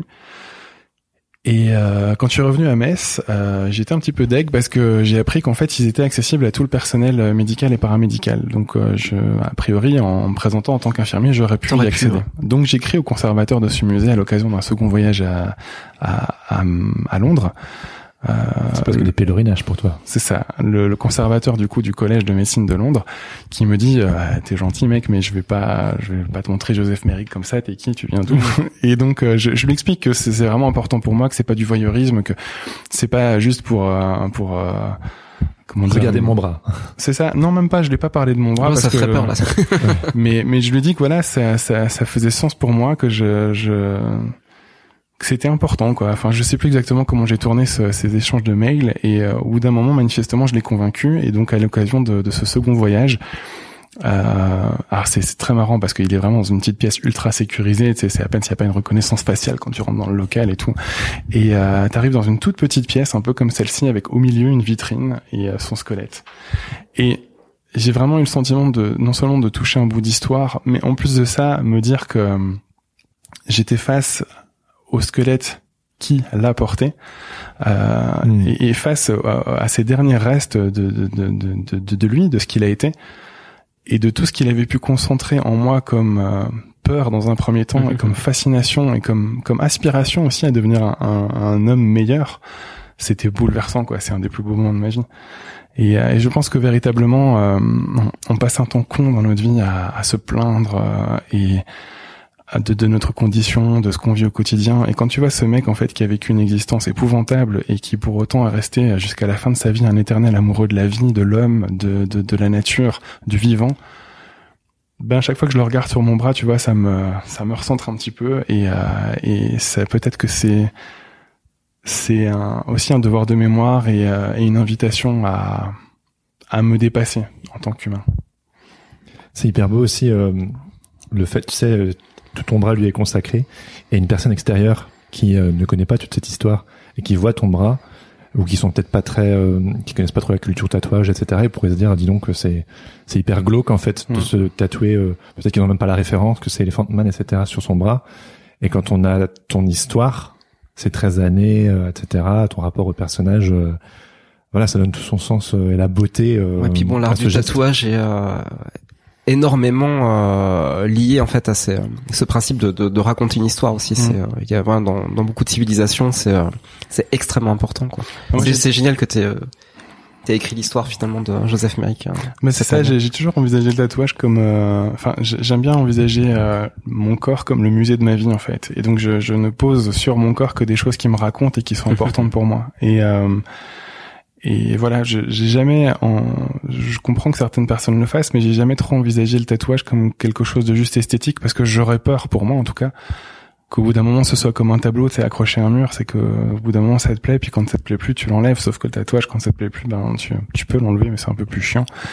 Et, euh, et donc voilà, c'est pour ça que je, je- j'ai posé que des choses qui font sens pour moi, qui me racontent euh, des, des, des moments de ma vie, des souvenirs, des euh, peut-être des des messages aussi. Et euh, je me dis même si ça me me parlera moins dans je sais pas 10 20 ans euh, ça figera quand même un moment de ma vie qui, qui a compté pour moi et voilà Ah, c'est Kiss, non, sur tes, sur tes doigts? Non, c'est, Queen. Queen. C'est Queen, tu vois. Je, je, suis- je suis. Tu reconnais pas? J'ai failli dire On Queen. arrête là. j'ai tout entendu on m'a déjà demandé un jour dans un restaurant pourquoi j'avais tatoué Staline sur mon doigt Oh, Euh, lequel non, ça, ça pourrait être Borat. Ah oui, c'est Borat, ouais. aussi, Voilà. Un hommage à Borat. Alors j'ai dit c'est juste en attendant de mettre Hitler Mussolini Quelle horreur. non, mais Queen, vite fait, bien fait. Pourquoi, pourquoi Queen sur les doigts, du coup? Ils Ah. t'ont accompagné, enfin, je sais que t'aimes le groupe, mais... Bah, Queen, euh, c'est ma première émotion musicale. hein. J'ai, j'ai découvert Freddie Mercury euh, malheureusement euh, le jour de sa mort. J'avais 6 ans. Vraiment Et, le jour de sa euh, mort. Ouais. Ah ouais. Et euh, et je pense que la première fois que j'ai euh, écouté euh, Bohemian Rhapsody, ça a été une claque mais monumentale quoi, et qui m'a jamais quitté euh, 31 ans plus tard. J'ai une petite surprise pour toi. Je pourrais te la montrer que tout à l'heure. Voilà. Mais c'est un petit, un petit teaser. Et peut-être qu'on pourra la, la, la passer. C'est le teaser qui, dans l'épisode, Voilà. genre, on va même pas pouvoir en profiter. Ok. Pas tout de suite, mais on en profitera, profitera tout à l'heure. D'accord, Voilà. d'accord. Euh, euh, moi, j'ai pas grandi avec Queen et pour préparer euh, l'interview, j'ai failli me euh, regarder le film hier. Finalement, j'ai- Rhapsody. j'ai j'ai pas pu. Mais euh, voilà, toute, toute, toute cette, euh, tout ce pan euh, culturel de, de rock euh, classique, comme euh, Sinatra, comme euh, les Guns N' Roses, comme euh, Queen, qui c'est. Moi, j'ai pas vraiment grandi avec ça. J'ai tout de suite été dans quelque chose de, de beaucoup plus alternatif et de, de moins pop, quoi. Mhm. Donc voilà. Mais je m'en veux là d'avoir dit Kiss alors que c'était Queen. en plus, c'est vrai. Kiss, Mais ils ont des. euh, tu les reconnus, Ils ont, hein. ils ont une seconde histoire, ces, ces tatouages, c'est que euh, j'ai posé sur mon corps euh, deux souvenirs de comment dire de la conception de mes bouquins euh, à la vie et je serai là. Et c'est vrai que j'ai- aimé y mettre beaucoup de musique parce que parce que c'est ma c'est ma grande passion et, euh, parce que j'aimais l'idée voilà de glisser de la musique euh, qui qui comptait pour moi dans ces bouquins.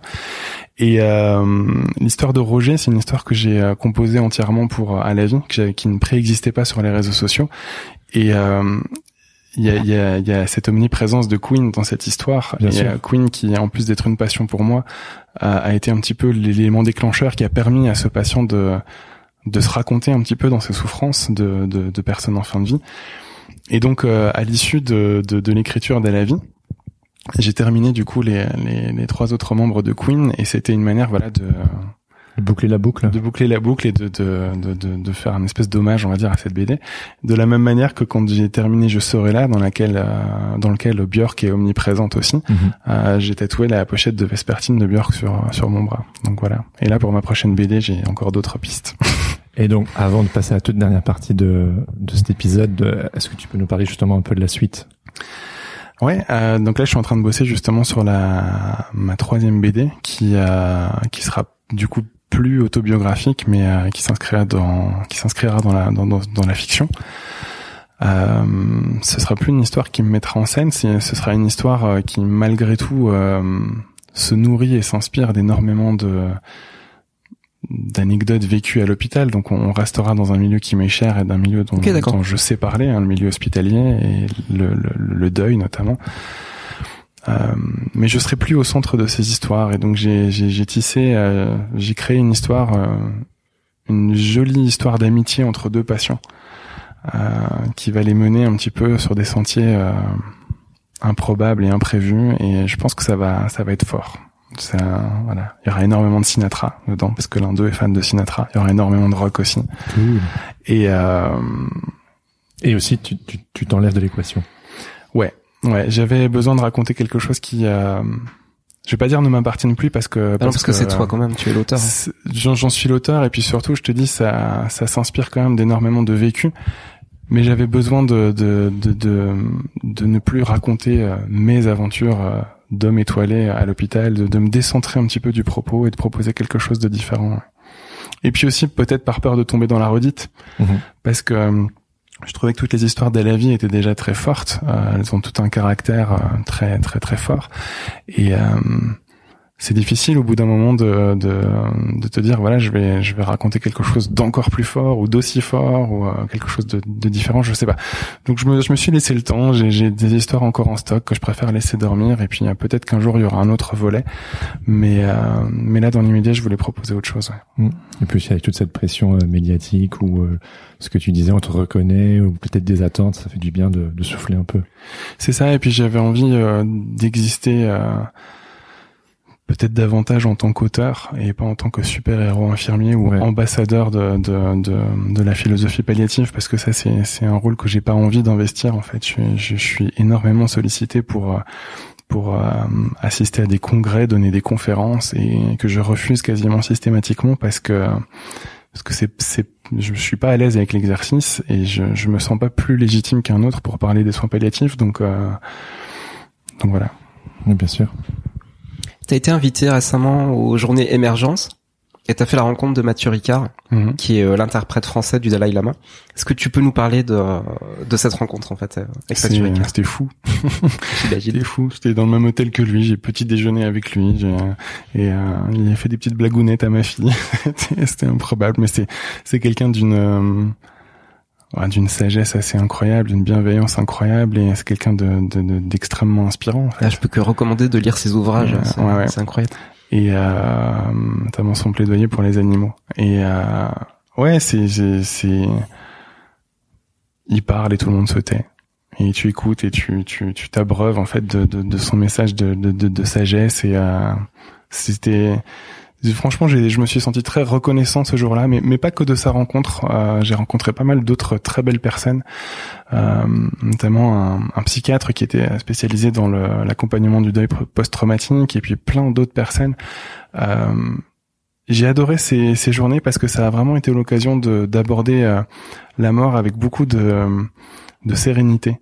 Et tu sais, moi au quotidien, dans, mon travail, mon rôle c'est un petit peu justement de d'accueillir les inquiétudes, euh, l'angoisse autour de la mort, mais euh, c'est rare qu'on en parle avec autant de, de, de simplicité et de lumière en fait. Et là, en l'occurrence, ça a été l'occasion pendant deux jours et j'ai trouvé j'ai trouvé ça merveilleux. Ouais.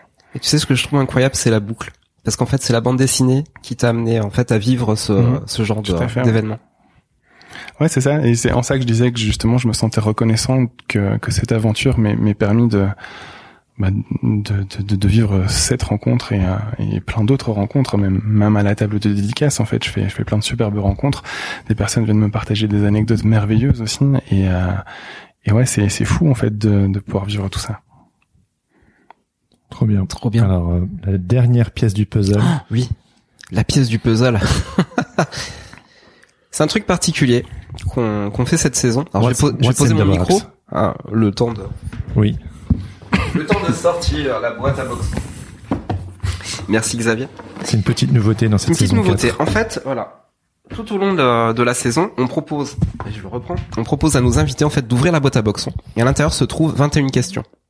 Chaque fois qu'un invité prend une des questions, la question disparaît pour toujours. Elle t'appartient, comme le tatouage. Ah, exactement, c'est ça.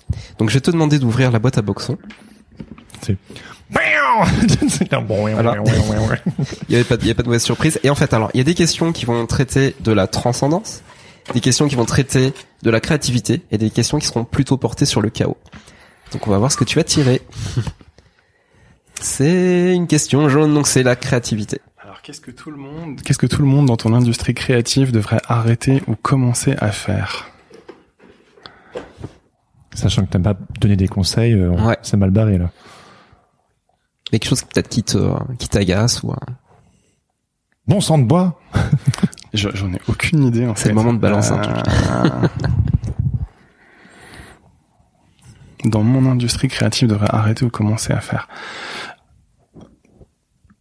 Je je je je sais pas. Je sais pas. Une autre? Non, je sais pas parce que euh, je je- j'essaye vraiment de de de de, pas m'inscrire dans le dans le jugement donc je suis je suis toujours très mal à l'aise euh, pour pour dire euh, des autres ce qu'ils devraient faire ou ne pas faire. Euh, et en plus de ça quand quand c'est en rapport avec euh, avec ma BD euh, c'est c'est encore peut-être plus compliqué mais mais peut-être que la première chose qui me vient à l'esprit c'est c'est c'est juste de j'ai- j'aimerais en fait que que les gens portent sur moi un regard aussi humble que celui que j'essaye de de- de- d'avoir moi-même.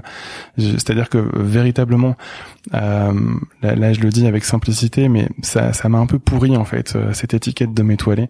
Euh, c'est c'est c'est un peu euh, parfois un fardeau à porter et euh, Parfois c'est très compliqué. Je, je, encore la semaine dernière, hein, dans mon service, on, accueille une, une étudiante infirmière et euh, quand elle me voit, la première chose qu'elle me dit, c'est ah mais c'est toi l'homme étoilé. Et j'ai plus envie de ça en fait. J'ai parfois j'ai juste envie d'exister en tant que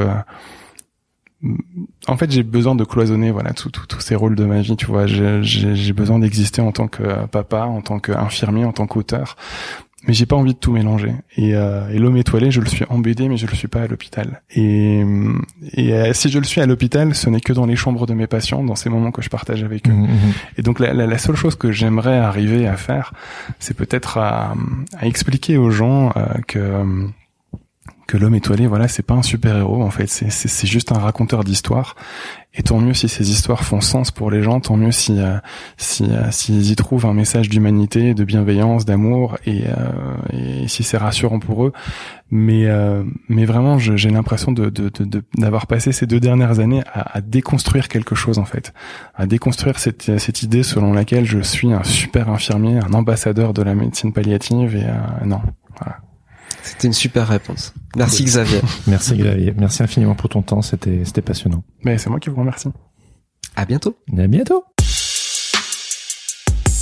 C'était notre épisode avec l'homme étoilé. Qu'est-ce que t'en as pensé, Laurent? Bah, j'ai trouvé vraiment hyper touchant euh, l'échange qu'on a eu euh, qu'on a eu avec Xavier. J'ai vraiment l'impression de, de, de pouvoir vraiment aller explorer des euh, des sujets qu'on n'a pas l'habitude d'a- d'aborder hein, sur sur Sens Créatif, parce qu'on parle de la mort. Oui. Et Xavier est, est très généreux Mhm. finalement dans son partage euh, d'expérience. C'est aussi fabuleux de voir que euh, on peut avoir deux fronts, deux, euh, deux métiers dans deux univers différents et les rassembler en fait, faire faire ces passerelles là. Quelque chose qu'en fait qui vient de l'enfance pour lui. Hein, le- les, Oui. les deux euh, On toujours voulu faire les deux sujets viennent viennent de l'enfance chez lui. Il a toujours voulu faire ça et il arrive tant bien que mal finalement à, à, à gérer euh, à gérer tout ça. Plus le succès aussi qui est pas Oui. qui est pas évident On quand on, a parlé, ouais. voilà, on a, on a un métier qui est un, un petit peu confidentiel aussi. C'est pas tout à fait euh, évident en fait de faire ce, ce type de métier. Et quand tu rajoutes le succès euh, d'un métier différent dessus, ça crée des perturbations justement. Ouais, j'ai beaucoup apprécié qu'il s'est ouvert à ce sujet-là, euh, la médiatisation, le, le regard des gens dans la rue, à l'hôpital, les personnes qui le suivent sur Instagram. euh. Il a cette intimité en fait avec ses patients. Il a aussi ce lien qu'il a avec sa communauté. Enfin, je veux dire, il y a, il y a un gap très intéressant euh, dont, dont on a parlé avec lui. Ouais, carrément. Donc si vous ne connaissez pas encore la méthode, on vous invite à le suivre sur Instagram ou à acheter une de ses bandes dessinées, disponible dans toutes les bonnes librairies de France. Et maintenant, il est temps d'écouter les témoignages de Quentin Dron, qui aimerait vous dire deux mots au sujet du Patreon et du Patate Club. Merci Jérémy et Laurent, salut, c'est Quentin from Sydney, in Australia, et je suis une patate. Vous voulez une preuve? C'est qui la patate? C'est toi. C'est moi la patate? Oui. C'est pas faux. Grande. Une grande patate? Oui. C'est pas faux non plus. Toi aussi, tu veux être une patate Tu veux échanger sur plein de sujets ou problématiques liées au monde de la création Tu as besoin de conseils de pros ou juste de causer sur des sujets aussi variés que la parentalité versus la créativité Tu veux partager tes expériences de clients relous genre Quentin, tu peux m'envoyer une vidéo en JPEG s'il te plaît? C'est une vraie histoire. Ou si tu veux tenter d'expliquer à Laurent Bazar pourquoi Matrix est le plus grand film de notre génération, rejoins-nous sur le Discord Sens Créatif.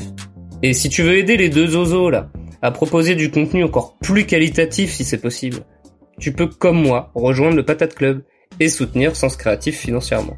Les participations commencent à 5 euros par mois, soit un Poscar rose ou le logo d'une marque de fringues.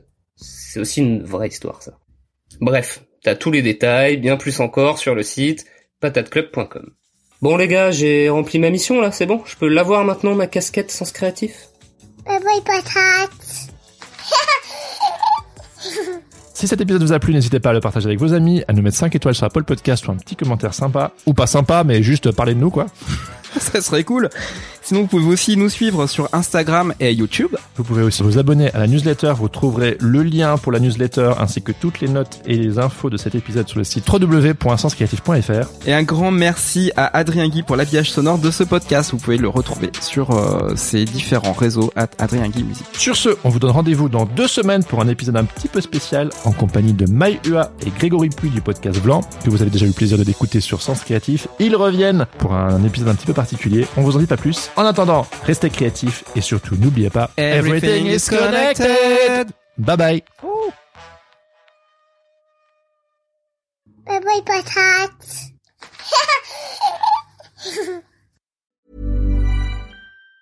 Planning for your next trip? Elevate your travel style with Quince. Quince has all the jet setting essentials you'll want for your next getaway, like European linen, premium luggage options, buttery soft Italian leather bags, and so much more. And it's all priced at 50 to 80% less than similar brands. Plus, Quince only works with factories that use safe and ethical manufacturing practices. Pack your bags with high-quality essentials you'll be wearing for vacations to come with Quince. Go to quince.com slash trip for free shipping and 365-day returns.